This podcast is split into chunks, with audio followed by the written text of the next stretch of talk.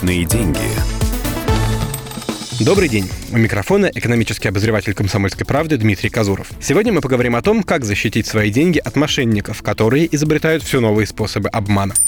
На днях Центробанк рассказал, что почти все мошенничества, 97%, происходят не с помощью хитроумных устройств или программ, а методами социальной инженерии. Проще говоря, людям пудрят мозги, чтобы они сами перевели деньги или дали злоумышленникам доступ к своим счетам. В Банке России рассказали, что в последнее время регистрируется всплеск обмана, связанного с социальными сетями. Один из самых распространенных видов – захват аккаунта. Завладев страничкой, мошенники начинают рассылать сообщения друзьям жертвы с просьбой помочь деньгами и нередко получают переводы. Если такое сообщение сообщение пришло вам, не нужно торопиться. Мошенники пытаются поставить человека в такую ситуацию, чтобы у него было как можно меньше времени на раздумья. Деньги всегда нужны как можно быстрее, а созвониться, скорее всего, по какой-то причине будет невозможно. Если человек не хочет пообщаться голосом, это уже повод для подозрений. Задайте ему вопрос, ответ на который знает ваш друг, но который нельзя вычислить по его или вашей странице в соцсетях. Тотальная открытость в интернете — это как раз та причина, по которой такие мошенничества зачастую успешны. Изучив профиль человека, а тем более его переписку, переписку, несложно выдать себя за него в соцсетях. Поэтому, если не хотите, чтобы знакомых развели от вашего имени, не стоит делиться с сетевыми друзьями всем. А самый очевидный совет здесь – придумайте надежный пароль.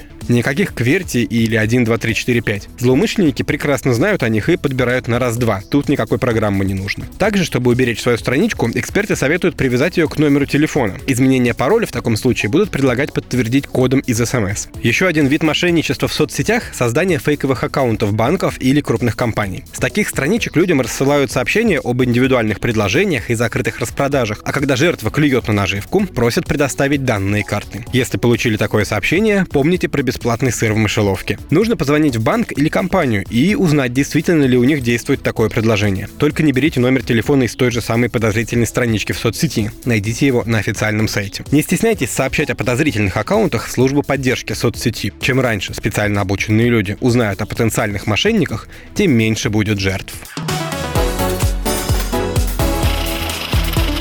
Личные деньги.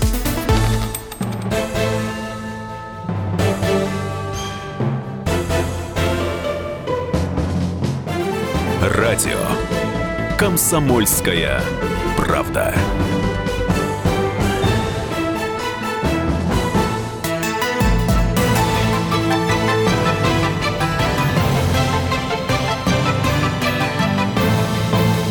Радио «Комсомольская правда».